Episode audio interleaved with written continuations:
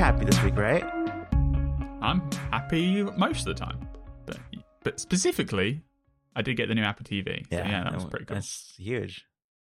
Yeah, because the the release was Friday, but there was some weird like stocking issue or something. At least in parts of Europe, like I don't know what it was like in America really, but in in like Britain and stuff, most people didn't get day one delivery, even if they'd ordered like immediately. Uh, the the orders didn't even ship. Like my in my case, uh, the order shipped on the Friday and then it arrived on the Saturday. But like it's not you know like if you buy order an iPhone, they ship like three days in advance. So I don't really know what was up with that, but some people got it day one, but not very many people. Most people have got it like today, this week. I think I was lucky to get it on the Saturday. But anyway, uh, I do have it. It, it I mean, what, what, what do you want me to say? Ultimately, it's the same as the last year's one, but it's a bit faster and which, slightly different. But which one? There is some. Yeah, which one did you get? I got the I got the I got the the one with the Ethernet cable in it. Yeah, so one because obviously I'm going to fill it out with stuff. That's why I need the more storage. No, I, I, would buy a 64 gig model if it was there, but I'll probably connect it via Ethernet eventually. So I got and I, and I wanted the thread uh, the thread radio. Yeah, because you don't have. I do think it's kind of silly they don't just include that in all the models, but like I, I, if you look at the lineup, it's kind of weird that they gave it more storage.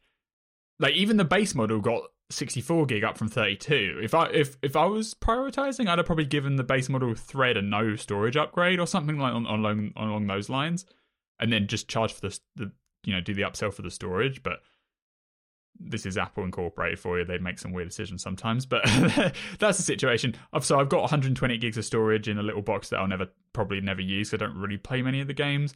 If they start making really good games, I guess I'll download more games. But for now, uh, not so much. Uh, Thread Radio is cool. I'll talk about that in a sec. And the the thing that I saw a lot of people's like first impressions being of this thing was the weight difference and the size difference because they've taken out the fan, the internal fan. Supposedly the A15 chip's more efficient than any of the fan compared to the old models. That means the old the overall puck box is smaller and thinner. Obviously, for a thing you put on your TV, it doesn't really matter too much how big it is, but you know, it, it's kind of nice if they can make it smaller. They can make it smaller. Uh, what was funny was there was a bit of like a half gate because on Friday people were saying like, "Oh, it, it's so light now that the HDMI cable pulls the puck away; it doesn't stay in place."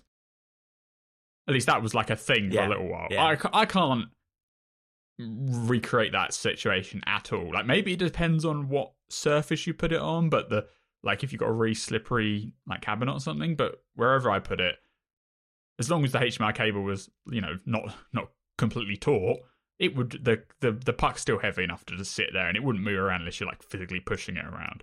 On some older Apple TVs, I had an issue where the power cable would just pop out. Really? Yeah, like if, if you like nudged it or something, the power cable would like dislodge. Uh, so I've had that before, but that doesn't seem to be an issue. At least on maybe I just had a bad cable or something at the time. But on this one, the power cable sits in fine. The box doesn't slide around as far as I can tell. So I don't think the weight's going to be a be a problem. And it's kind of nice that it's a little bit smaller. In terms of performance, I think you'd be hard pressed to like do a blind test of the new Apple TV versus the old one and tell which one's faster obviously it is faster and if you look up some like speed tests there's some youtubers have done some app speed like launch comparisons of like launching apps on the old one versus launching apps on the new one. Most apps launch two to three seconds faster. Uh, so if you care about that that's great and i mean if you like it, I, i'd rather apple give it an update on a regular basis than no update at all. You don't have to buy the update right? Like most people who i think almost everybody who has the last generation apple tv 2021 should not buy a new model this year because there's there's no there's not really a motivation to do it. The best the best upgrade they made with this model is making it cheaper so that people that didn't buy it will now buy it. Uh, but and in my case, uh, I was moving to a new place, needed an Apple TV, didn't have one, so now I've bought one, so it's great. But if I had the 2021 model, I wouldn't feel any pressure to, to upgrade here really. But now that I have, the um, the speed is faster, some apps load quicker. If you can compare to you know Roku's or Amazon Sticks and stuff, they're obviously you know still three times cheaper, the app launch performance is a big differentiator. Like the the chip in the Apple TV is very fast compared to streaming sticks from competitors, and the apps launch and generally um, work a lot better. it's just a fact. There are some stragglers still. So like BBC iPlayer, which is probably one of the the leading so um, like providers in Britain because obviously it comes from the BBC. It's free because you pay it in the TV license. You don't have to pay an extra subscription, and it gives you like on-demand access to all the BBC content. Uh, UK only, obviously. But they have been very hesitant to update the TVOS app in any meaningful way. So it's like it was pretty good uh, when they first like they they came out with a pretty good app when the Apple TV 2015 came out, right? But then they haven't really updated it much. So if you fast forward today, some of the screens are a bit like not laggy, but like there's like animation glitches, or obviously like tvOS is updated, but they haven't updated the app behavior to to match. So some of the logos match up funny. But the bigger news is like you don't get 4K. So on the Apple TV 4K, the BBC does not stream HLG, which the 2021 supported, like the hardware, but the BBC haven't updated their app to stream that content in that format. And you don't get any subtitling options because they say that supporting the TVOS subtitling system is complicated, so they haven't done it. Uh, so the BBC iPlayer is kind of like a straggler in that regard, and I, th- I, but I believe on other platforms you can get HDR through uh, BBC iPlayer, and you can get HDR10 plus content through a BBC iPlayer, but not through the TVOS app, at least at the moment. But they haven't updated it meaningfully in a while. Similarly, you look at something like Netflix. Yes, the app may launch faster, but some of the latest features of Netflix aren't available on tvOS still. I mean, if you want the basic with ads plan, not available yet. They say it's coming soon. If you want to use the interactive features, not available either. So if you are comparing between like boxes and sticks, in most cases, I'd say the tvOS version of any given app is better than stuff, but there are some outliers and weirdness where developers or publishers of video um, services just aren't up to speed. Whereas, like, you look at the Roku app and you can do all the interactive Netflix features, for instance. Um, what else? The the default setup when you launch a new Apple TV is bad. Puts is bad because it puts the TV button to launch the TV app, not the home screen. Uh-huh. So I changed that back immediately. I'd I'd, forgotten that that was how it that that was how it um was arranged, and they changed it what three or four years ago now and three, three, three or four years on, they still haven't justified the change because the TV app itself is not good enough to be the primary button when you press the TV button. I mean, there's, because there's, what you want to do 90% of the time is go to the individual apps. There's there, there's no the Netflix, app. there's no YouTube. There's I mean, I think those are two pretty big apps that you would have. there's no like if you want to use the photos of the music app or, or the uh, fitness app, you've got to back out of the TV app if you do that. So it's a bad mm-hmm. default. And they also default to, and we'll speak more about this in a moment, but they default to having the um, with the TV app having the big full screen splash previews of content versus your up next queue on there. So that's another default you've got to change when you if, you want it that way. Um, with the storage situation, is it do, do you think it's because of the A15? It uses A15 Bionic, right? Mm-hmm. Is it that they never did a 32 gigabyte A15 Bionic, and that's how they decide the storage tiers? Is that is that that connected? I, or I, I guess so. Yeah. Possibly. Yeah. Maybe, maybe that explains why they're yeah, 64 gig base. Yeah.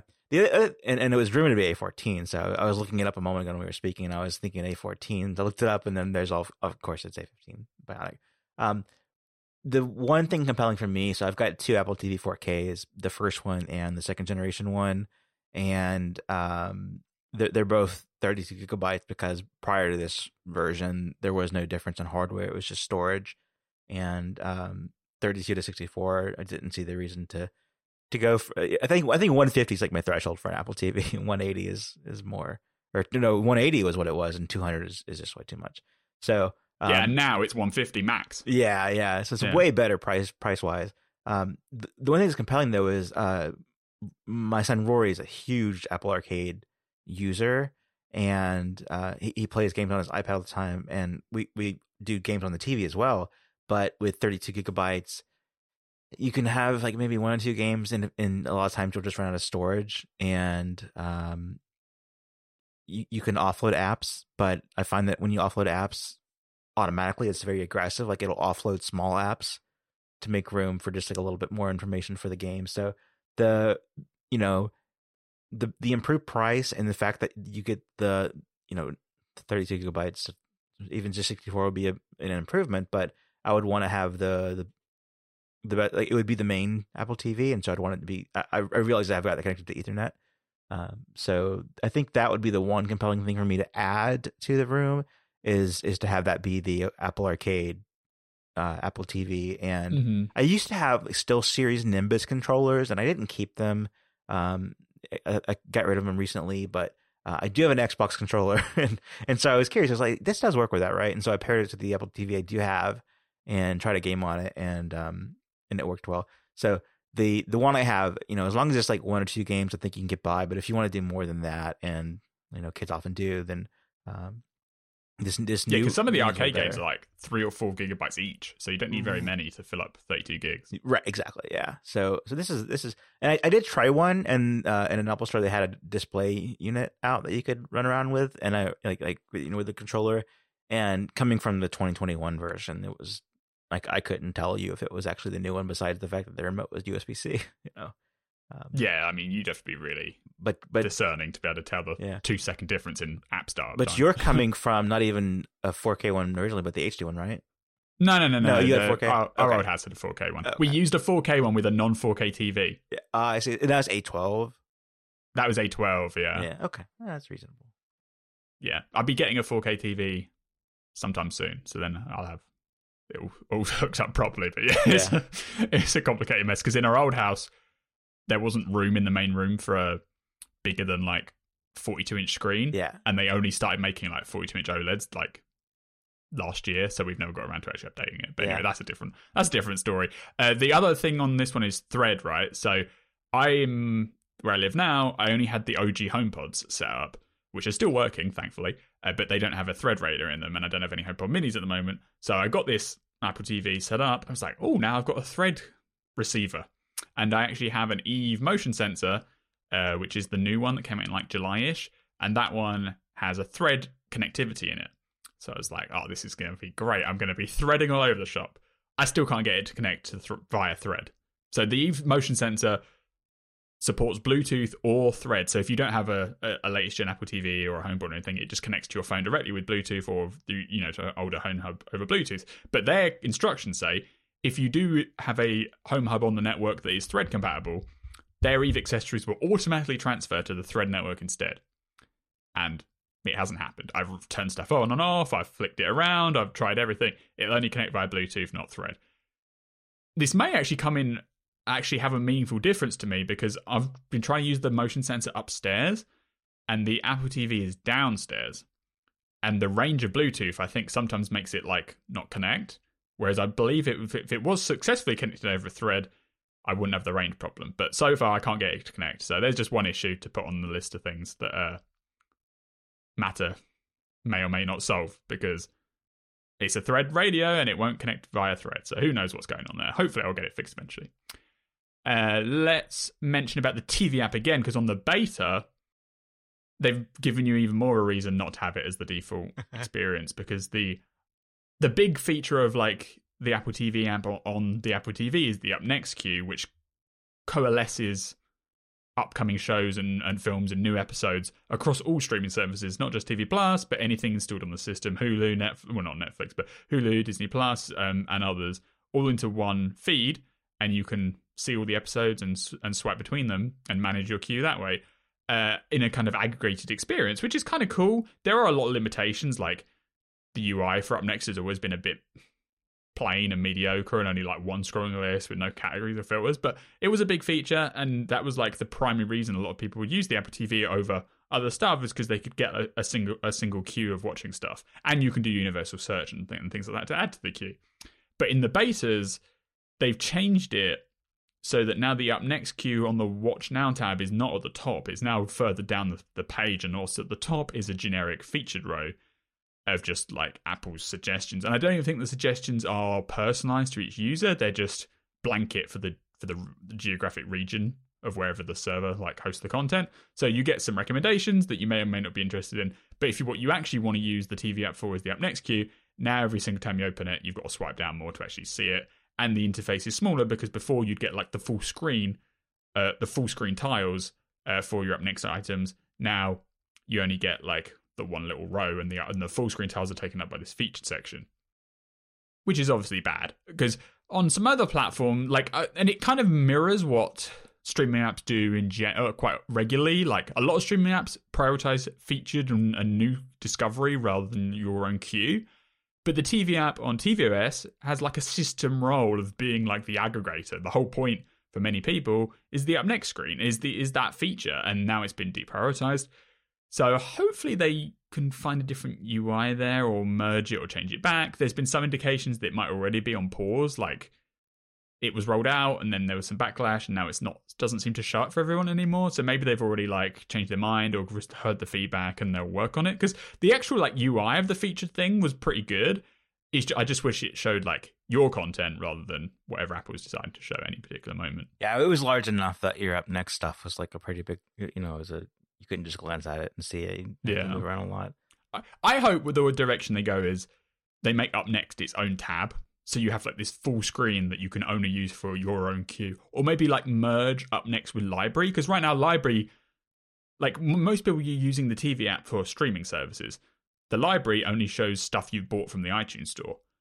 So a much more modern like library experience would be like when you add to up next you're adding it to a library and then when you click on it it just streams it from wherever you added it from.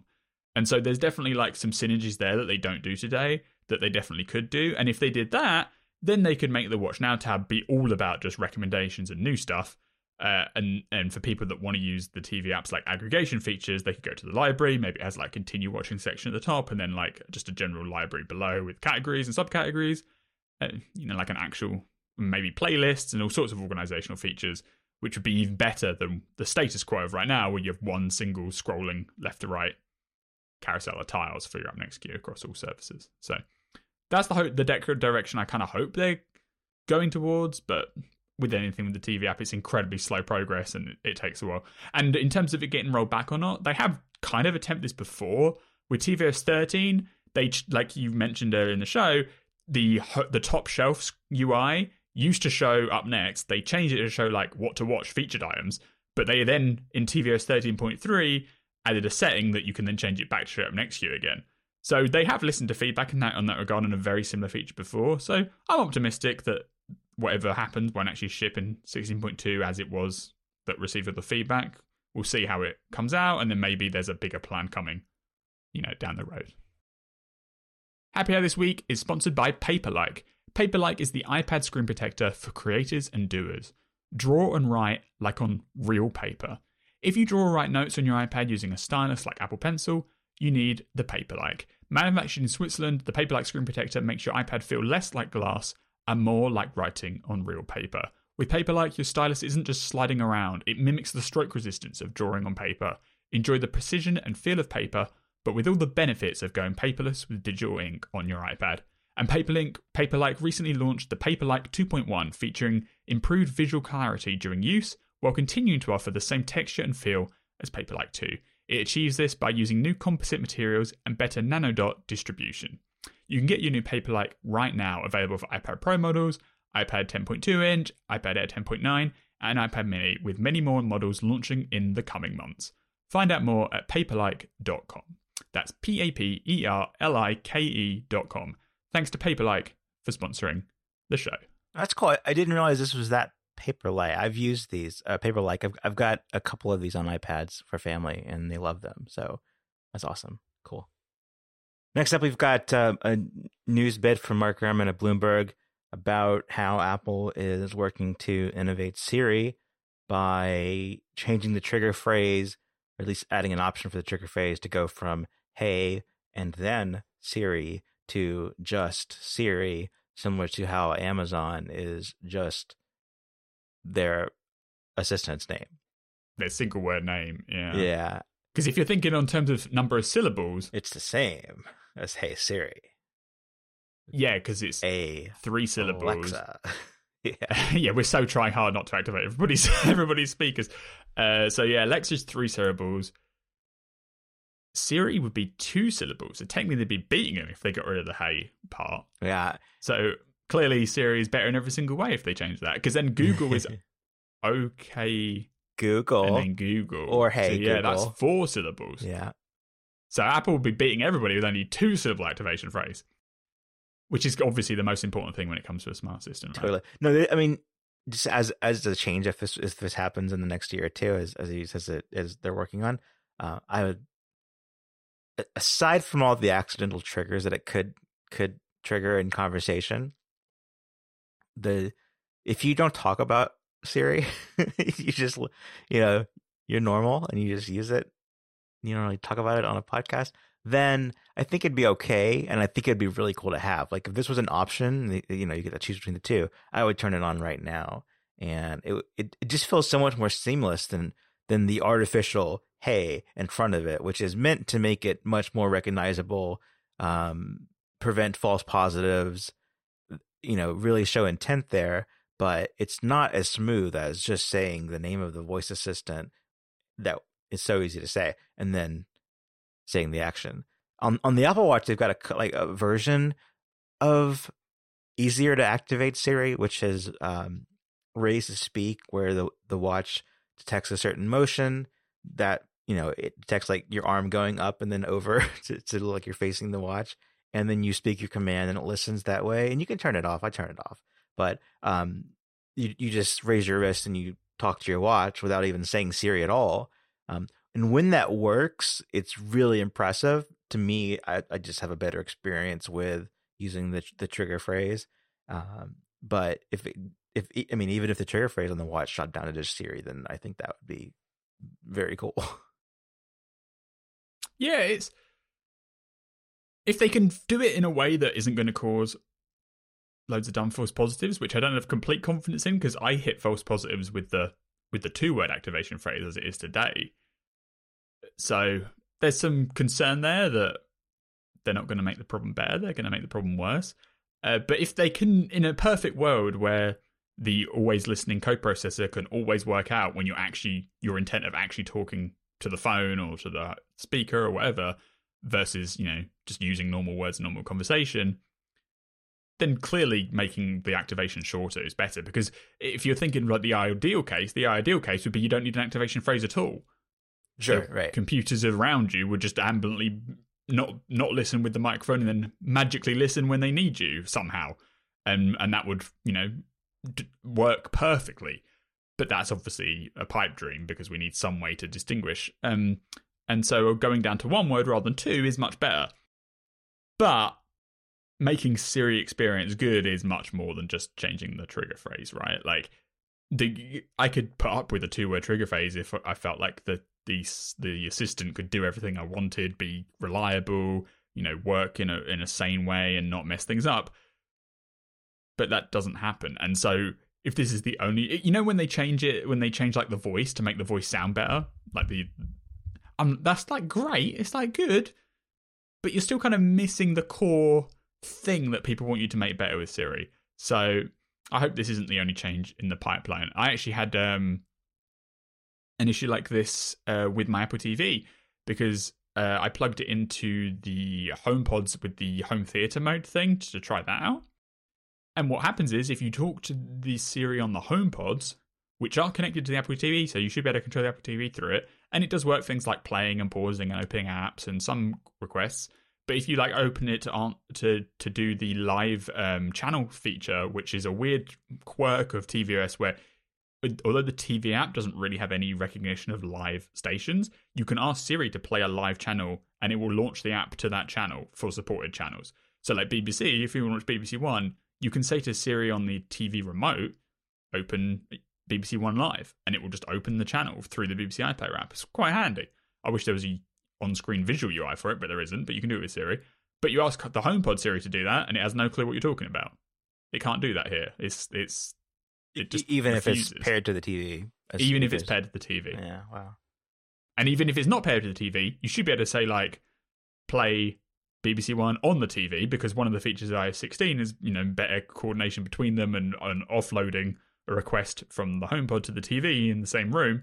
That also doesn't work either. So there's complications like that. There's things where like you ask things on some devices and they don't answer in the same way, or you ask things and there's like a one word magic trigger phrase that separates it between this and happening and something else happening.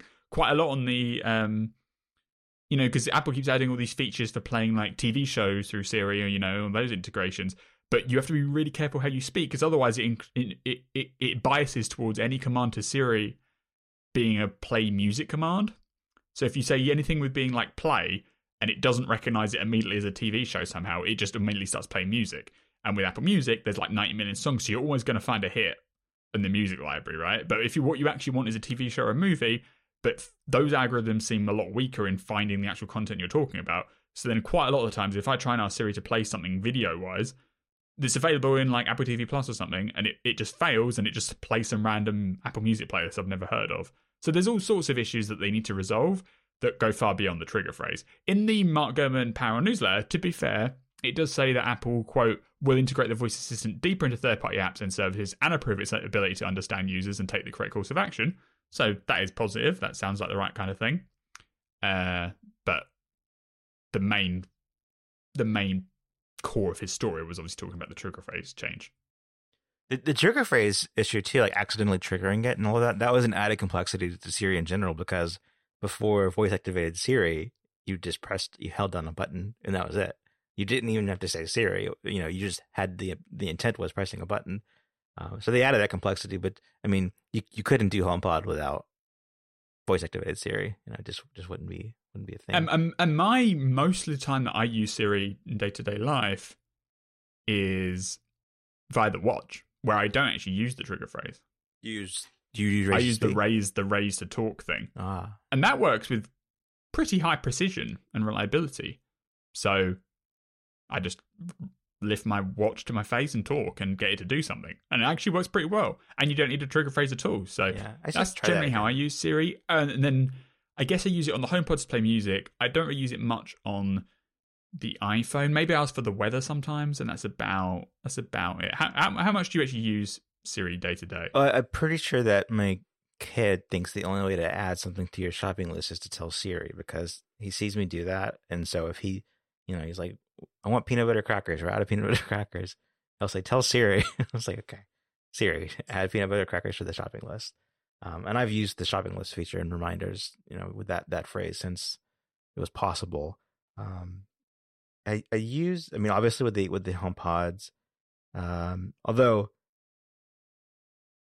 a lot a lot of times with HomePods too, I'm just airplaying, you know, so it, it's an option, but it isn't the only way you can you can you can do it When, once you're playing, then using voice commands to change volume and everything is is better. Um, with the bedroom Apple TV, I use uh, two HomePod Minis in stereo pair as the speakers for the television, and that w- with that I will use volume control because you know you, you tell the HomePods to change the volume and it does for the for the TV output volume. Um, and and they even added things like uh, a few years ago where you could tell your iPhone to play Toy Story on the living room Apple TV if it was in your mm-hmm. in your purchases, and and that works well. You know, which which I was thinking about whenever you were describing the problem with live channels only being a, a tvOS remote feature. Um, and it's like they, are so close, they, haven't connected it yet.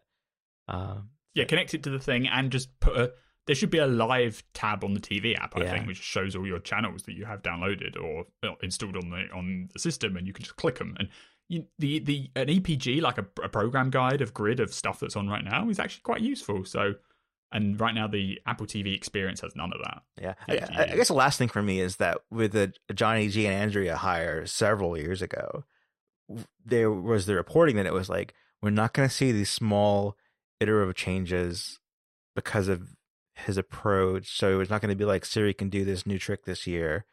It it's that the fundamentals of how it operates is what will change and improve.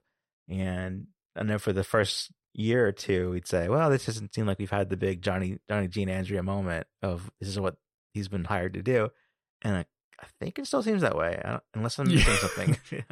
yeah, there doesn't. You haven't seen like a quote Siri two arrive. Yeah, maybe it's coming still. These things take a while sometimes, but in that time since he's come on, they've changed the voice to be, you know, powered by an, an AI um, neural network voice probably like three times over.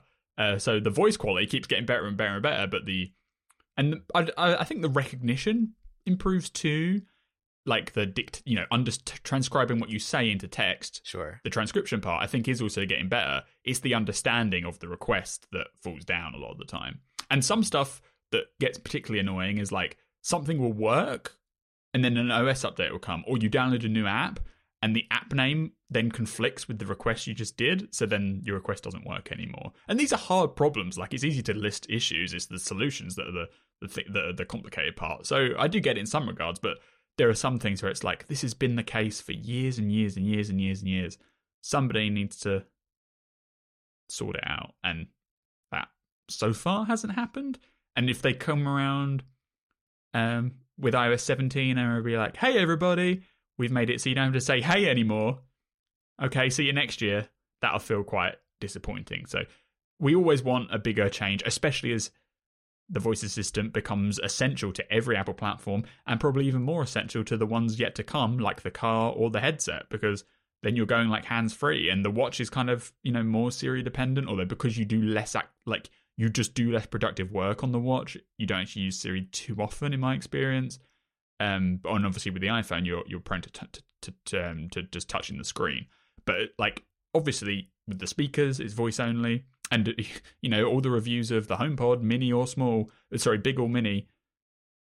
A, a big like negative column is always like Siri doesn't match, you know, the Alexa offering or the, or the, Google Assistant offering just on asking it like trivia and and questions like that. So there are some areas where I think Siri is better than the competition. Home control is one area because HomeKit like local control, um, not having to jump off to a server. It just happens on over the local network. I.e., the features that Matter is going to give everybody have been advantages, but just general like higher level understanding of what you say. I think generally you can more often than not say that the Google or the, or the Amazon's platform is doing it slightly better. And in Amazon's case, you get loads more third party integrations, right? You get all sorts of Amazon skills. Apple's still limited to a very, very, very, very uh, small set like with Amazon, you can do like grocery shopping with your voice only, which is kind of handy. Uh, you can't do that with Siri really. Uh, and the Amazon thing, it just feels like there's what's the word? Uh, traction, motivation, constant momentum. In that, like, I I I use an uh, Amazon Echo Mini, whatever they're called. Dot. Like, dot. Yeah, yeah, I use a dot like twice a year ago just to like try out or whatever. And, uh, you know, I didn't really carry on using it, but it was, it was cool. I tried it for a little while. Uh, but I got sent on the Amazon Echo um, mailing list. I'd say every fortnight, they send me an email with new features about the Amazon Echo. It's like, you can do this now. You can use these third party skills now. There's all this stuff you can do that you couldn't do two weeks ago. With Siri, you're like lucky if Apple gives you something new once a year. So there's always more they can do better, I think, is the the long and the short of, this, of, the, of that anecdote. yeah. Uh, one more thing on the voice, you know, the gradual improvements. I think we have hit a threshold where it's like this is this is good, and any any more changes are welcome, but not major. But if you listen to the the original iPhone 4S ads with Siri with like Samuel L. Jackson, uh, the voice is just so robotic. Yeah, it's wild. 100%. Yeah, like making the voice better was good. There's just other components. They, have kind of fixed that now. Yeah. yeah. Yeah. Happy Hour this week is also brought to you by BetterHelp. Check them out at betterhelp.com slash Mac Happy Hour. I remember back in my final year of university, I got a bit overloaded with the stress of all of the work. I'd sailed through high school exams and stuff, but for whatever reason, I got in a bind and felt like I just couldn't do it anymore. I, I ultimately didn't quit, but it was a rough few months. If only life came with a user manual to help you through it. But unfortunately, it doesn't, and it's perfectly normal to feel stuck when you face challenges in your life, big and small. But BetterHelp Online Therapy is basically the next best thing. Therapists are trained to help you figure out the cause of challenging emotions and learn productive coping skills. It can sound a bit silly, but just having someone to talk to is the key to relieving so much stress and anxiety and overcome emotional challenges in your life. Therapy is a great tool to discuss your life issues with a neutral party who is understanding and responsive. Therapy sessions can unload stress, help with emotional healing, learn how to cope with tricky life situations, deal with trauma, and more. And as the world's largest therapy service, BetterHelp has matched 3 million people with professionally licensed and vetted therapists available 100% online. Plus, it's affordable. You just fill out a brief questionnaire to match with a therapist. And if things aren't clicking for whatever reason, you can easily switch to a new therapist at any time. It couldn't be simpler. No waiting rooms, no traffic, no endless searching for the right therapist. Learn more and save 10% off your first month at betterhelp.com slash machappyhour. That's spelled B-E-T-T-E-R H-E-L-P dot com slash Mac Happy Hour. BetterHelp.com slash Mac Happy Hour. Thanks to BetterHelp for sponsoring the show. All right, next up, I've got a, a variety of topics to, to run through. Um, first up is, is I, I went to the uh, newly opened Apple Store in New Orleans, Louisiana. It's in it's in the city of Metairie, and um, it, you know that's always been my closest Apple Store to where I live. It's been one of the boutique size stores, the very small ones, and then randomly one day, a reader, a follower on Twitter, had sent me an image of say, "Hey, is this a new Apple Store in New Orleans?" And I was so confused because I felt like I should have known about that first, but lo and behold, it's real and um, I mentioned it a few episodes ago. I finally got the chance to go over there and check it out. And it's really such an upgraded experience. And I'm sure a lot of people have this experience when they go from having one of the smaller Apple stores to a to a modern Apple store. I mean, 10 years ago or 12 years ago when I worked in an Apple store, I had the experience in Boca Raton of going from like a truly boutique size Apple store to a big, deep, wide Apple store. Um, but it, it's it's nice, and this is one of the stores where they um, they've replaced the tape the Apple Watch table where they're all under glass to not have any of those at all. It's just Apple Watches on tables or like on this fixture, and you can touch them and see them and everything.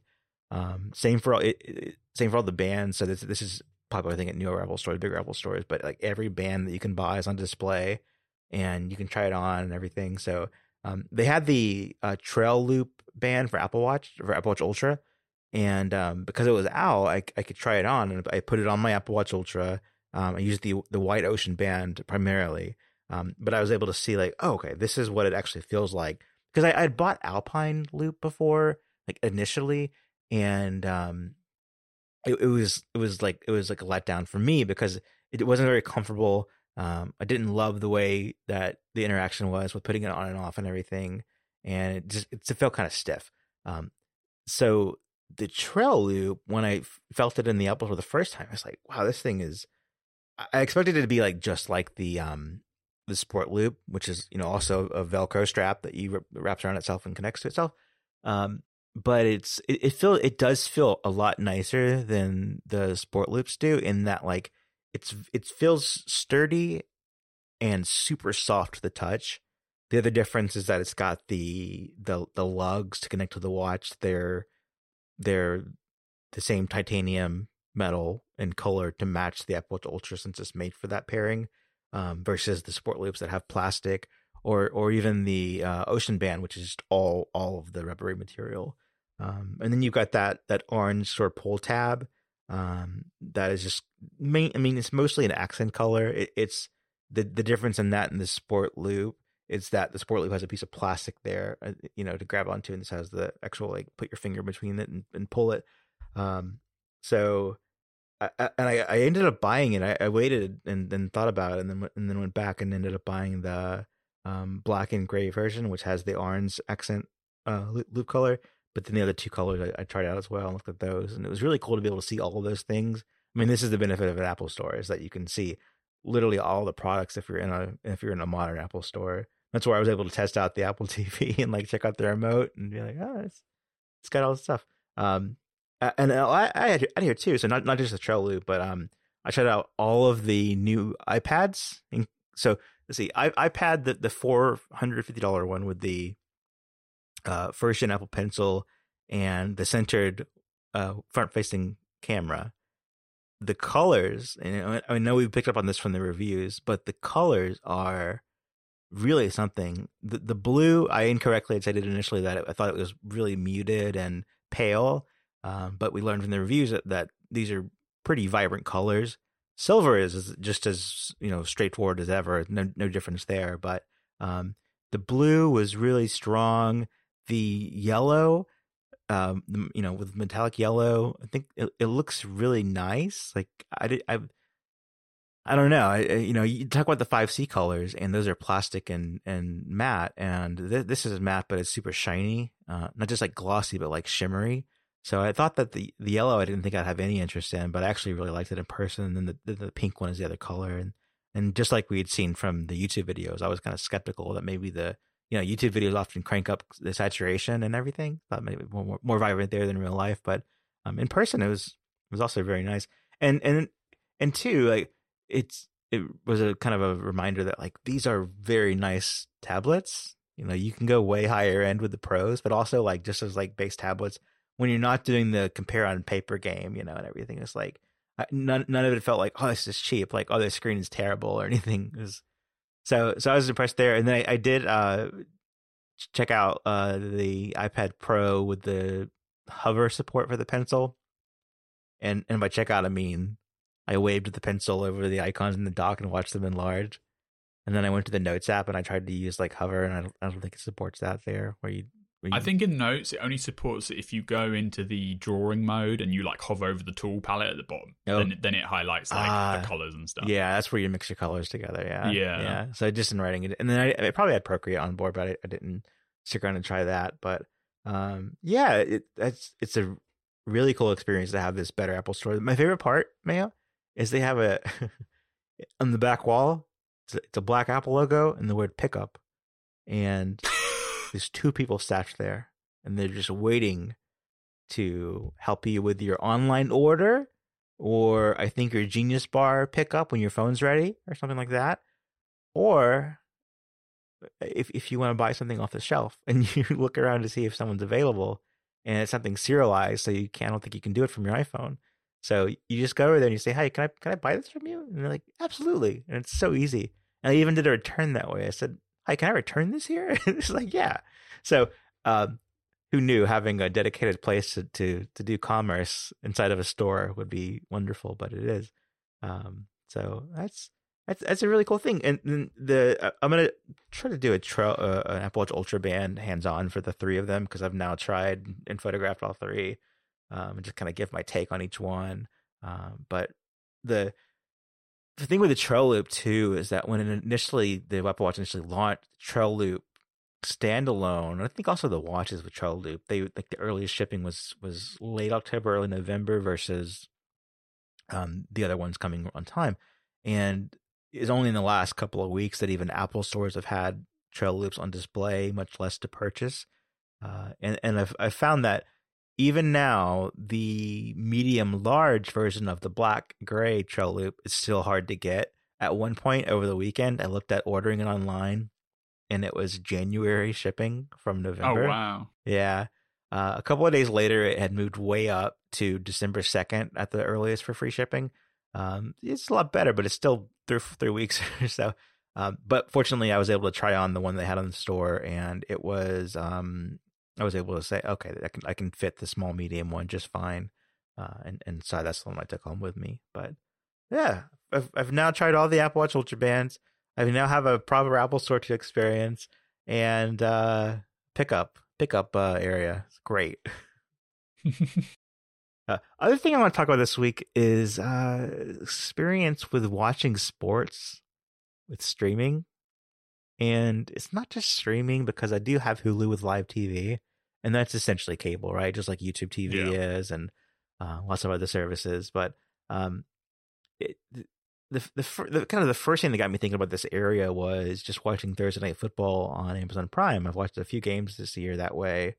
Um, my, my my my NFL team is the New Orleans Saints, of course, and um, so I, so I experienced that way. But um, the they do some cool stuff. So this is kind of like with Amazon Prime. It's like it isn't a you know strictly just a streaming sports app or a live TV uh, ripoff. You know, it's this is what we expect to see from Apple TV Plus as well. Was is you know very much like MLB Friday Night Baseball and what we'll see with soccer MLS. Um, but they had some really cool really cool options there. So like after the game, the football game, they did an Amazon Music concert that's hosted by 2 Chainz, and then they have an artist each week and that seems very much like an, a thing Apple sh- could and should do with Apple Music because they do all the Apple Music events, you know, the live concerts and everything, and tying that to you know music and performances are already connected to NFL with halftime shows and everything. So it's a very I think it's a very good thing Apple Apple could like look at and, and sort of do their own version of that. Um, the thing that's more Amazon than I think Apple would do though is they with Amazon uh, Friday Night Football NFL they do the stream as you'd expect it, but they also do a stream where it's like picture in picture, and the YouTuber is it Dude Perfect. My kids watch him. I don't I don't know, but uh, it's it's it's it's a dude it's a Dude Perfect uh uh stream where he he's he's watching the game with like his friends and they're interacting with it and everything. Oh, so they like commentate and just like mess around while the actual game's happening. Yeah, exactly. And so if you're watching as a family, that's that's a pretty cool way to do that. So I, I don't see so, like yeah. that's that's the kind of thing Apple wouldn't do because they are very much like yeah, it's, we'll get you the professionals to right, and and and Amazon can do more weird stuff, I guess, and and so they've got the, the sort of like the YouTube. It's, I mean, it's not on a YouTube channel, but it's a YouTuber. So like if Apple wanted to like Apple's direction at doing like an alternative like family stream would be to like hire a, a different presenter who's doing sure. like a family focused commentary track, maybe with like less complicated terminology. Yeah, explain stuff. everything. They wouldn't be like, we'll just get some YouTuber to, to do it. Like, yeah. Not not that that's not like denigrating it. I think it's a cool idea, but Apple's never bit come from that angle, really, have they? Uh, I mean, my daughter has a electric dude perfect toothbrush, so like, you know, she's the audience for that kind of thing. Um, so I thought that was neat. The one thing that's terrible with Amazon's Thursday Night Football on Prime is it's hev- like just right now it's heavily sponsored by Google Pixel 7 Pro. That's the that's the post post game show sponsor. Uh, it's like every single ad break is is for the Google Pixel 7 Pro. Very redundant and also just you know, I mean, you're not. I don't think you'd see iPhone ads for the iPhone every time they do a, a commercial break on on Apple's streaming services. But even if they did, it would just be much more relevant than than the Google Pixel Seven Pro. So that that that threw me for a loop. And then um, with with football, there's NFL Plus, which is for smartphones and tablets, not for TV. With TV, I think you know, I guess DirecTV has got that plus the different um, games, Monday Night Football, Thursday at least for football. this year. Yeah, right, exactly. So there's no NFL Plus equivalent for TV size screens. It's it's just smartphones and tablets.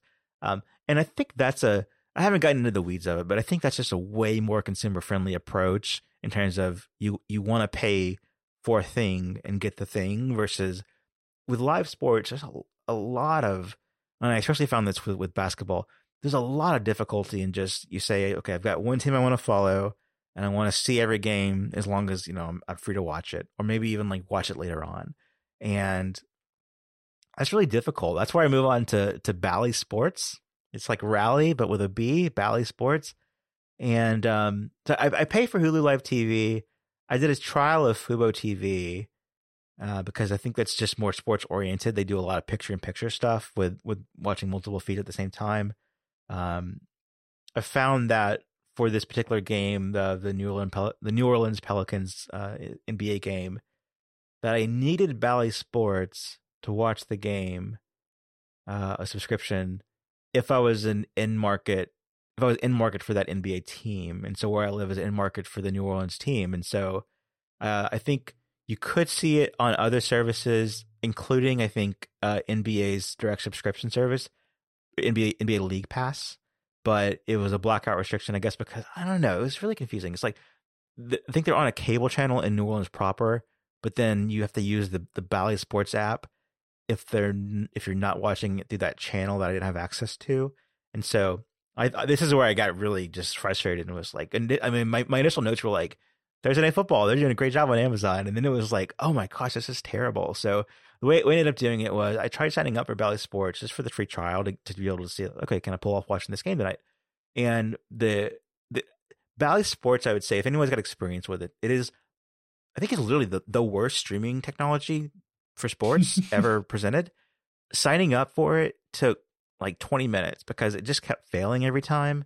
Um, eventually, I was able to get in, which ended, you know, okay, fine, I'm now I'm in. Um, they would they, they aired a pregame show from Bally Sports before the basketball game began, and so I had that on. And they do ads. They do ads during that, but there's not they're not actual ads for the pregame and postgame show. It's just like a sound effects of like sports sounds, which is fine. Um, but after the pregame show ended and the game started, like it ended on that commercial loop in progress thing. So I was like, okay, just let it play out, and they're going to go right to the game. Well, it didn't autoplay the game after that. It just like you got commercials or a commercial loop at least, and then it stopped and it was like this has ended. And so I was like, okay, let me go find the game and turn that on now. And it it, it wasn't there. I had to force quit the app on the Apple TV, you know, which is not a thing you should have to do to even get the app to load in the fact that the game had started and wasn't an, an upcoming event. So that was just very poor. Um, I think it is the floor for how bad sports streaming can be. Um, and it's 20 bucks a month. So like, you know, for, you, you can subscribe, um, to like, I think a smaller package or a larger package and the smaller one's $20. And, you know, it's depending on where you live, you might get more sports for that than, than other places, but, um, not, not great. Uh, NBA League Pass was interesting. That for $15 a month, you can follow all teams, but you have to deal with blackouts. Or for a dollar less, you can follow one team. So, I guess if you really want to save there, that's, a dollar less. yeah. Yes. Yeah. Wow, what a great saving. Yeah. Um, and I, basketball's hard to watch no matter what service you pay for. I think because, I mean, obviously with baseball, we had the thing where you know we saw the reaction from from fans where it's like, oh, I gotta get Apple TV Plus for this, and it was free. You know, you just had to know how to download the app, or if you're on Android, watch on something else. Um, but but for NBA, I was like, wow, this so paying for cable including Disney Plus and ESPN Plus, then and and even like trying out this other thing, Bally, and trying out Fubo TV for sports oriented streaming. Uh, this I think there's still lots of times where I just I, I'm not going to be able to see like the the one game I want, the one team I want. So um, that was frustrating, and I just thought, man, you know this this should be easier now. But I think because of streaming, there's even more complexity. I guess the the the the analog version of this or you know cable TV satellite version of this is just actual blackouts where you you just can't see a team uh, at all. And maybe now there's there's new options that you can get around that. Maybe VPN is the answer. I don't know, um, but it it was really something. Uh, and then last last thing I'll say on this is uh, before we move on is that in the spirit of you know really following my football team this year, I saw in arcade a game called Football Manager 2023 and it was coming soon. So I pre-saved it on arcade, and Football Manager 20, 2023 came out, loaded on my Apple TV automatically, popped up on my iPhone to download, and Football Manager 2023 is a soccer game. I didn't, I didn't expect that, and it's completely expected. It's disappointing. so I don't know. I don't know. It's probably not well known in America, but in Britain, that's like a franchise football manager. Really, it's like a yeah. Have you heard? It you know FIFA, the thing yes. that Ted Lasso's in. Yeah, yeah. Well, this is if if FIFA's where you like play the actual. You know, you control a character and you run around the field. You actually yeah. shoot the ball. Football manager is like more stats based. You like manage gotcha. the team. You choose your players. They go and fight, or you know, like autonomously. They yeah. go and play the matches it's like a big thing in, in Britain. So that's like the it's like the counterpart to FIFA is like Football Manager. Well, like the stats nerds. Way to so. go, arcade! You're doing it. Um, yeah. yeah. And just to say, yeah, all the blackout complexity, rubbish, not being able to find your team or every game. It's why something like the MLS deal that Apple struck is so interesting because obviously it's MLS, so you know you have to be interested in, in MLS, which is a, a, lower tier sport in America. But if you are, you're going to get a, probably the the best experience possible on on in terms of streaming sports next year. High quality production, fingers crossed. No blackouts, all games. You don't have to worry about getting multiple services. You pay one fee Again, pricing to be announced, but I don't think it's going to be super expensive.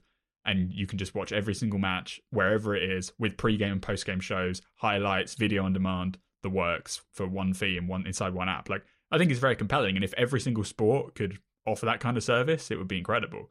But there's a whole load of reasons why that can't happen.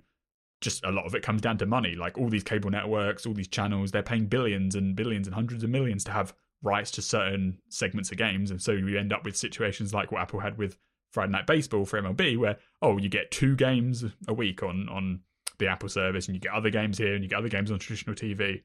MLS has done a really interesting thing where you have all games only available uh, or streaming exclusively through one service for one price, and even if games are broadcast on normal TV next year, they're also simultaneously available on the streaming service. So it's a really interesting, you know, customer proposition, if you like MLS games. Yeah, this is also my dad uses these really sketchy streaming sites for watching games, whether it's college football, NFL, whatever. He always connects his laptop to the TV and then plays it off a browser. And I don't, I'm afraid of that kind of thing. Like, I don't want to mess up my, my, my hardware, but Uh, in his defense, a lot of people do that. It yeah, work. in his defense, Mm-hmm. he can just turn on a game at any point, and I'm doing like all this jumping through hoops and you know paying twenty different people. Happy Hour this week is also brought to you by Ladder. If you're like me, you have a certain tendency to put things off until the very last minute. Dentists, opticians appointments, that kind of stuff. And look, it's usually fine, you can get away with it, but you shouldn't mess around and wait when it comes to life insurance. Get term coverage life insurance through Ladder today. I started wearing glasses this year and it hit me like, wow, I'm, I'm getting older. And stuff like life insurance somehow feels immediately more relevant. Life insurance gives you peace of mind to know that your family will be taken care of if the worst happens. Ladder is a 100% digital service when you apply for $3 million in coverage or less. That means no doctors, no needles, and no paperwork. It's all done online. You just need a phone or laptop to apply. Fill out Ladder's application form, and their smart algorithms will work out in real time and tell you instantly if you're approved. And Ladder has no hidden fees, and you can cancel any time. Get a full refund if you cancel within the first 30 days. And Ladder's policies are issued by insurers with long proven histories of paying claims. And Ladder's customers rate them 4.8 out of 5 stars on Trustpilot. And Ladder even made Forbes' best life insurance list of 2021. So if you've been thinking about getting life insurance, Ladder is the place to do it. If you aren't sure but you just want some more information, go on Ladder's website, fill out their online calculator, and you can see the costs and terms of the plan with no commitment. And as the cost of life insurance goes up as you age, now is the time to act and get it done. So go to ladderlife.com slash happy hour today to see if you're instantly approved. That's ladderlife, L-A-D, D-E-R-L-I-F-E E dot com slash happy hour. One more time, ladderlife.com slash happy hour. Thanks to Ladder for sponsoring the show. All right, next up we've got iPad, or excuse me, iPhone production issues. Uh, very uh, sort of similar to a few years ago with the 10s and 10R, I believe. Whenever they just weren't selling very well, and Apple had to present it on a Sunday. that It's just gonna Yeah, that was a demand issue. yeah, that was a demand issue. Yeah, this is a supply issue. Way better problem to have, I guess. But either way, it's going to affect your, your your quarterly revenue and everything. So, what's going on here? Yeah, so obviously since COVID 19, there's been supply disruption. Obviously, when COVID 19 first hit, Apple had to release special statements saying that they weren't going to release guidance anymore, that their uh, outlook was uncertain, and they weren't sure how they were going to be able to navigate the tough conditions. And so that was kind of like bubbling away, and that's kind of been assumed level. But in the last year, year and a half, you know, Apple's supply chain's been pretty stable. Their production's been pretty stable. They've been able to get out the products they want. People have been able to buy them, all, all fine and dandy. And there has been minor disruptions here and there with some factories closing and stuff and uh, whatever. But the assumed like equilibrium state was that oh, stuff's going to be available. Uh, but there was a resurgence of COVID nineteen in China recently, and the Chinese authorities have taken a very um, hard stance against it. Arguably more than they need to, given the how the rest of the world's treating it these days. But they see it as like any COVID nineteen um, reporting is a weakness. They they they shutter down cities like aggressively and some often inhumanely.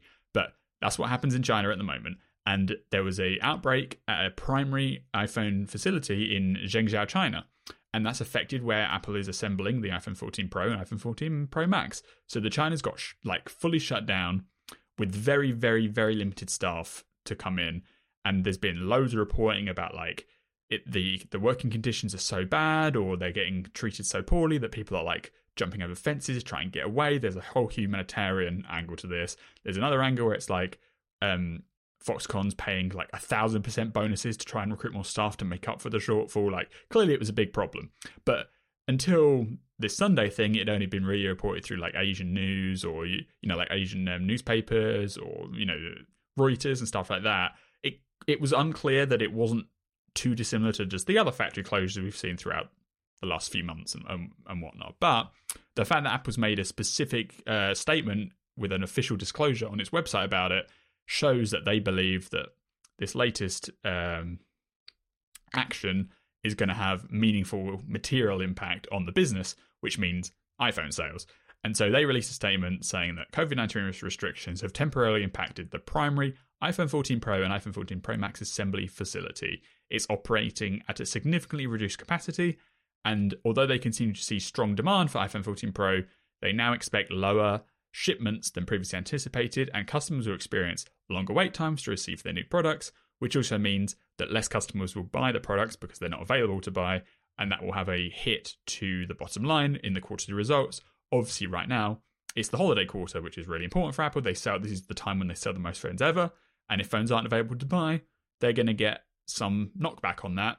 So the, they have to release this statement. It's like fiduciary responsibility, so that investors can be aware that okay, what Apple kind of intimated or implied that was going to happen in their quarterly earnings in terms of guidance, you need to adjust for the fact that they've had these unforeseen event where there's less iPhone 14 Pro and Pro Max available. And if you go onto the Apple Store right now, you try and buy a 14 Pro or 14 Pro Max, they quote like mid delivery, mid December delivery times. So only a couple more weeks, and you won't even get it for Christmas if you order. If you order, like you could order in, you know, maybe even two weeks time, and it will miss Christmas, uh, assuming the assuming they can't get more production underway. So it's a very significant effect, and it's just notable because they made a big, you know, public statement about it.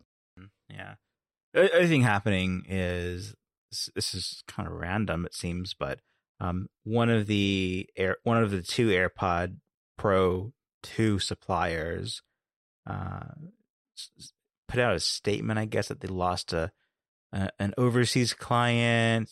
they had to stop production for an overseas client on a smart acoustics product, and Ming Chi Kuo uh, put out a, but you know, re- released some tweets, you know, saying based on his survey this was Apple, this is for AirPods 2, and that he believes it's not a demand issue, that it's a it's a production issue that this company was this this this um, supplier was facing. And so supplier you go from supplier from having two to just one and they double or not I don't know if they double, but they increase the capacity for production of AirPods 2 at this other supplier, but um, it's it's not the time of the year where you, especially for a product like AirPods, where you want to have issues with creating them. So this, yeah, AirPods and iPhones, major holiday buying. Yeah, yeah. AirPods for Christmas was the best meme on Twitter ever. That was a great. That was a great thing. Google that if you don't know what we're talking about. AirPods for Christmas. Oh, also news in the, the last few weeks. Uh, this, this, is in, I guess the what is it? iOS sixteen point two beta, mm-hmm. and and Ventura, all the other versions that have the Apple News app, or excuse me, the Apple Weather app, including the iPad these days. Um, they've added a tile for Apple News in the weather app, so they're always adding more information, whether it's you know humidity or um, things like that. So you, you, get all kinds of new weather tiles, and it's pretty cool. The weather app, it, it, think, really affords that through its design because it's a bunch of grids. You know, it's a grid of a bunch of information. You can add a new thing; doesn't doesn't seem weird. Um, but they added an Apple News, and it was there for about a week or so. I wrote about it finally, just thinking this is kind of interesting. Um, and I didn't necessarily see it as like a bad thing. It's like, oh, they're they're. I see where it could be seen as like kind of advertising for Apple News in general, but the way that it works is um, it isn't always there, and it's only regional relevant weather news. So it isn't like you know, here's the election results from last night in the news app or in the weather app. That would be very weird. Um, it, it, it's you know, there were tornadoes in a community nearby, and like here's the aftermath of that, and and so that that is weather related. Or in another community, it was about um, you know, drought, rain, not having enough rain, you, the weather changing, that kind of thing. So, um, pretty clever, I think. But it, just, and just in sharing the story and giving it more attention, um, a lot of pushback on on uh, Twitter on our nine to five Mac mentions on Twitter. It was like everybody was so many people were like, if they release this out of beta, I'll never use the weather app again. I was like, oh, that's pretty strong. Um, I did try some things out, like what happens if you delete the Apple News app? Does it remove the tile for you in the weather app? No, it doesn't. Uh, it just takes you to the web version of that Apple News link. Um, and, and, also similarly, the weather channel, you know, which for the longest time, the weather widget on the Mac and the iPad would take you to weatherchannel.com. And that has, I mean, it's, it's barely the weather and then a whole lot of news. So, and advertisements. Um, I guess there are ads in these stories where it can take you for an Apple News article. Uh, oftentimes, not every time, but but most times. Um, but but it's I guess those are also ads for the, the publisher, publisher, versus yeah. for Apple. So it's not it's not quite like if you were to just put here's the closest news weather item in your area and it's from you know two hours away. It's not that bad. Uh, I, I do think though that as the weather app scales and adds more of those data tiles, it, the the the way the design currently is, it seems like uh, it's it, a next step of all of that would be rearranging those tiles based on which mm-hmm. is most important to you.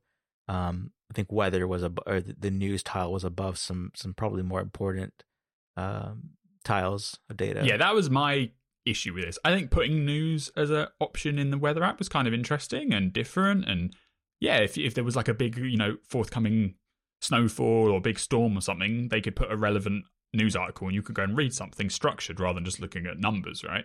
Um, so that was kind of interesting. I was like, oh, that's pretty cool. But my issue with it, with it is that it was so close to the top of the scrolling thing, it felt like an ad, even if it wasn't. Because the way the weather app structured today on the iPhone is you've got your, um, you know, next 12 hours or whatever of, of hourly weather, then you've got the 10 day forecast. And then directly below that tile, it put the news article.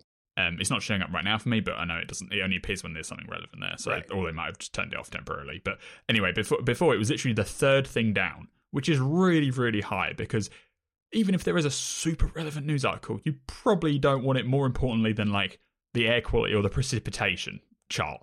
Um, and so if, if it would have appeared at the bottom, that'd have been okay. And like you say, if they do offer like reordering that would really solve it or even if it was reordering and you could hide things you don't you don't care about because yeah. there's some there's some things that definitely aren't ads like sunset and sunrise uv index in the uk those kind of tiles or the wind direction. I don't care about the wind direction. If i could turn them off completely and hide them i would do that. So that's obviously a future thing where the weather app can improve and then it becomes less important where they choose to put the news up the news tile by default because then you could just drag it down or delete it. Because you couldn't delete it because it was fixed in place, and because they haven't got 100% goodwill recently in terms of you know trusting them when it comes to the advertising stuff, it immediately felt more icky than they probably intended it to. You know. How's your how's your how's your pressure though in your weather app? You doing okay there? I'm at 1020 HPA, which is in the middle of low and high. So there you go. Okay, I'm at 30.20 INHG. So Ooh. there's there's a difference in our countries. Yeah. So I, I, overall, I think this is like totally fine. You know, sort of like a- app connection because you've got weather in the Maps app by default. You've got uh, I don't know. I was looking at this. You used to have weather in the news app, so it was like a direct comparison. It's like back and forth. Uh, it would it would say, you know, today's date, and then you'd have local weather there, and you could tap it, and it would launch the weather app, I believe. I didn't see that anymore. So maybe that went away. If, if, you have it, if you're in one of the areas that do the local weather, you know that new thing they've started in the news app where if you're in certain cities, they have like super local weather pages. Yeah. They put the weather in those pages, but I don't see it. But I believe you're right in that back in the day, at that top header, it would just have the weather. Right. Because it just pulls and up in the weather app. Anymore. Yeah. Yeah. Yeah. So. Yeah. Yep. But overall, I think it's fine in terms of like app synergy, etc. Uh, a little bit of a promotion for Apple News, and the fact that you can't get rid of it, I think, is an issue. But if this, if you were seeing this in an Android or a Samsung situation, I think it would just be normal. You wouldn't think of it, and it's it's mainly what you touched on, which is the the um, sort of pushback against advertisements coming to Apple's platforms in a bigger way.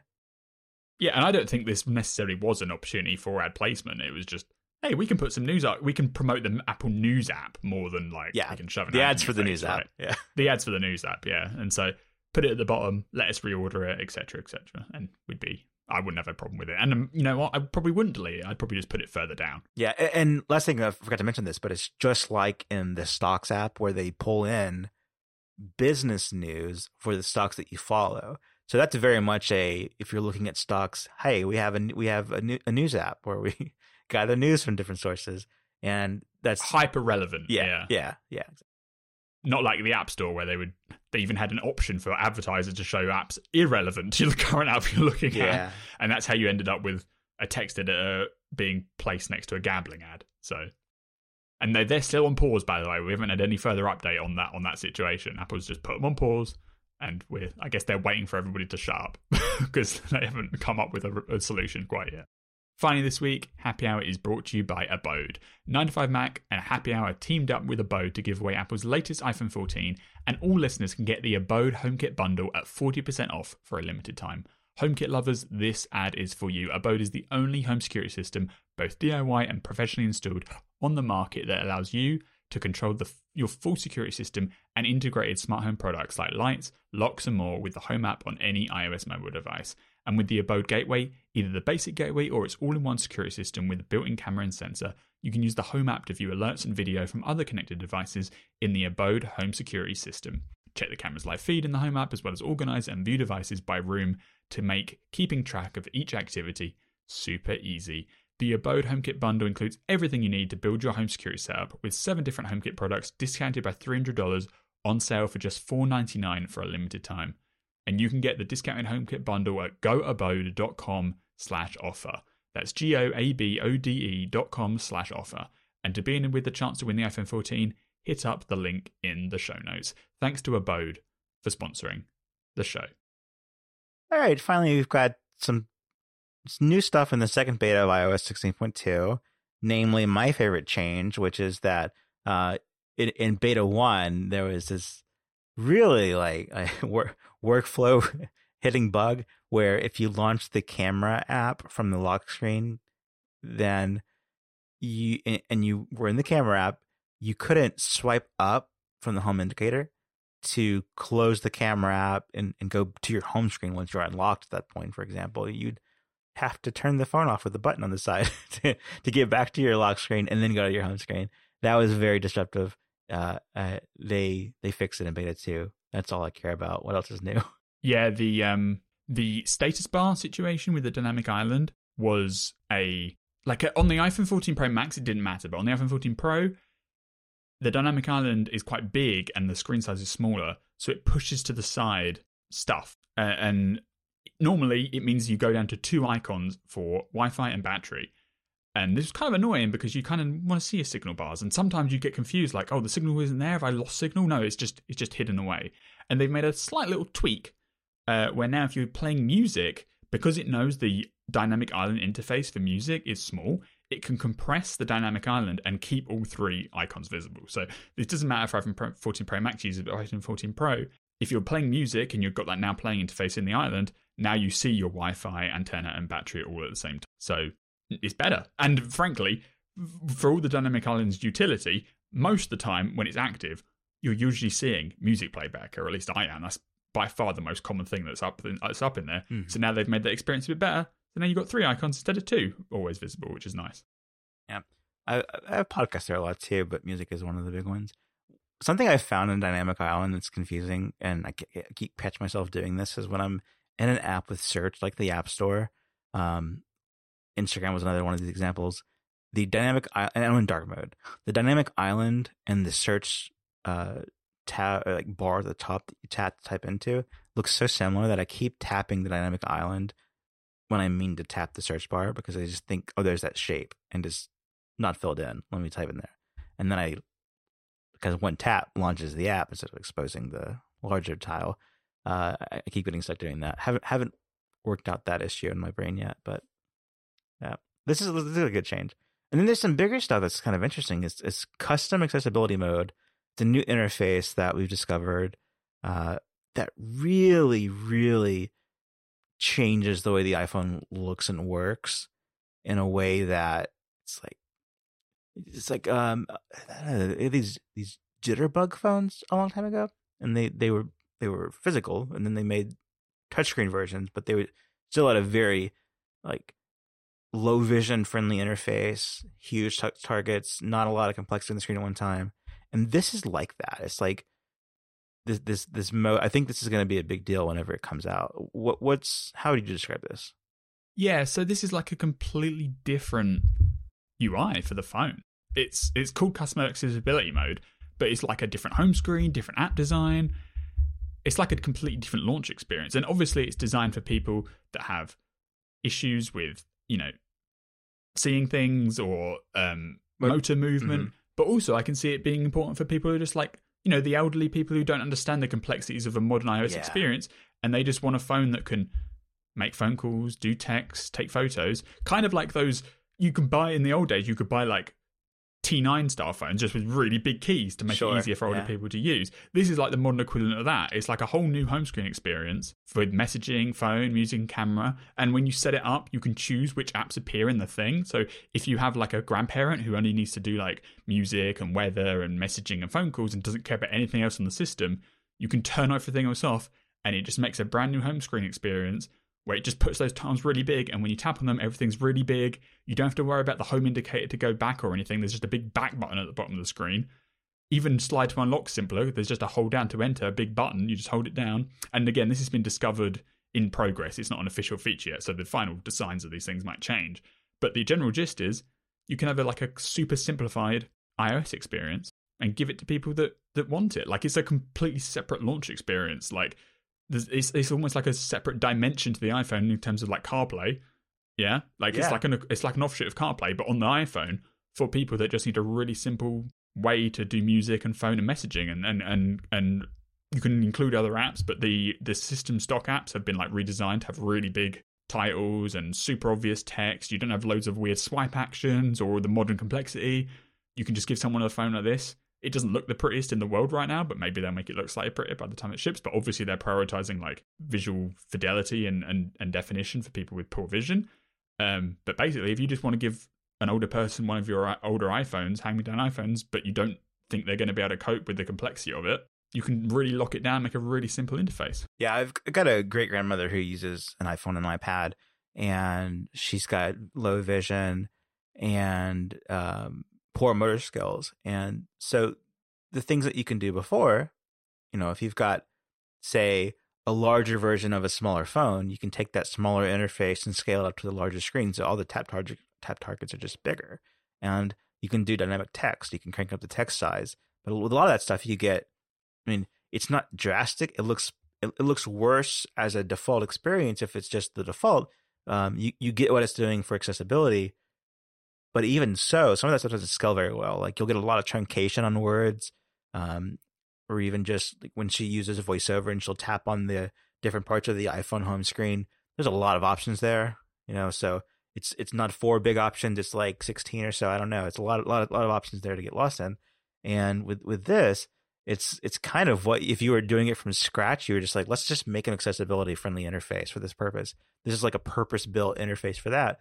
Um, and and it just goes way further than than display scale does or display zoom, um, or or changing font sizes. Um, and the way, way I kind of just would describe it is like the iPod Nano, that's the square touchscreen one, like where you, you could do, I think I guess you could do like four apps on a screen or, or one big one. It's like that, but for the iPhone, you know, for iPhone screen size. So Yes. um, I think it'll be a really big deal whenever this is ready to go and, and even just gets announced. and it obviously represents a pretty big investment from Apple. Like, Yeah, not to mention third party developers. So I'm sure they'll be encouraged to support modes like this. But even if Apple does this on their on their core apps, all their core apps, and it's it's you're right, it's a big investment there, which is a, good one. yeah, I mean, and I have a grandparent who ha- has pretty good vision and motor skills, but he does have the issue where he just has big hands, so he can't tap the keys fully, right? That Mhm. kind of thing. Yeah. And he's not he, he he's not au fait with technology, right? His first iPhone he got three years ago, and he can message and you can check the weather and you can take photos, but that's all he does on his phone. And do you know what would be really simpler for him? If he just had big buttons on the screen that he could tap to do those things, that he couldn't go wrong. He couldn't accidentally go into all these menus and things where he doesn't have to get out of and then he has to call me for help and assistance. Like, so I would seriously consider using this thing for him when Yep. it's available. Like, It seems like a great idea. Yeah. All right, we covered a lot of ground this week. A lot of topics. Yeah. What, what's coming next week? Anything to look forward to? Maybe hmm. it's the middle of November. We're done on product releases. You know, it's it's that's that. I guess something will happen though. something always happens. That you know. Apple Music Classical will be next week randomly. Yeah. yeah. All right. Cool. Um, well, Something always turns so up. something always turns out. Yeah, just something solid to look forward to. But we'll, you know, here's the thing. Come back next week. We'll tell you what happened. So that's it. All right. That is the happy hour podcast for this week. If you enjoyed the show, please uh, follow the podcast or subscribe. We have an ad free version in Apple Podcast. Uh, that's five dollars a month or fifty dollars a year, and you get no ads. So it's a clean episode. We appreciate everyone who supports our sponsors. That that helps us uh, do the show as well. If you have any feedback, you can email Benjamin and I together at happyhour at 9to5mac.com. You can follow me on Twitter at Apollo Zac. Benjamin, you're on Twitter at BZA Mayo. We'll be back next week. Bye, everybody. Bye bye.